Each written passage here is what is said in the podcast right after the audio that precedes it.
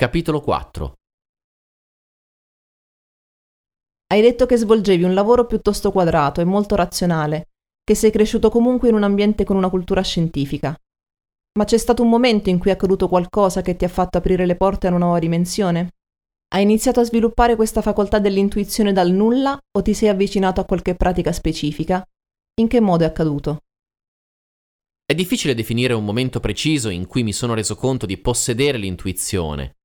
Ritengo sia semplicemente parte della natura di ognuno di noi e quindi anche della mia dalla nascita. Ho solo preso coscienza di cosa fosse. Ho deciso di credere in essa e di utilizzarla consapevolmente. A livello inconscio riceviamo costantemente informazioni dal canale intuitivo e le utilizziamo ogni giorno nella vita, ma proprio perché lo facciamo in modo automatico, non sappiamo come questo possa accadere.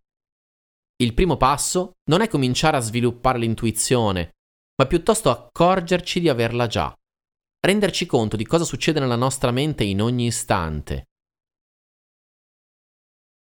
Uno degli ostacoli fondamentali all'intuizione è quello che comunemente chiamiamo stress, cioè un ritmo di vita troppo veloce rispetto a quello che naturalmente ci appartiene.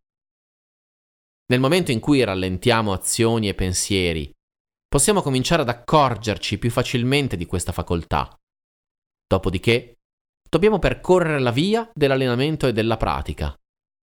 Mi sono accorto di avere questa facoltà quando ho cominciato a osservare intorno a me situazioni inusuali che si ripetevano troppo frequentemente e mi sono detto, se questa cosa accade oggi, domani, domani ancora, forse qui c'è uno schema e quello che ho sempre ritenuto una casualità potrebbe avere un senso differente.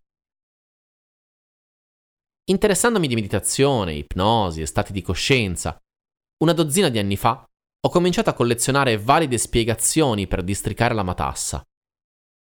La pratica della meditazione mi ha condotto attraverso il mio intuition training. Quella facoltà è cresciuta perché come tanti aspetti del nostro carattere, essa può essere allenata e migliorata moltissimo.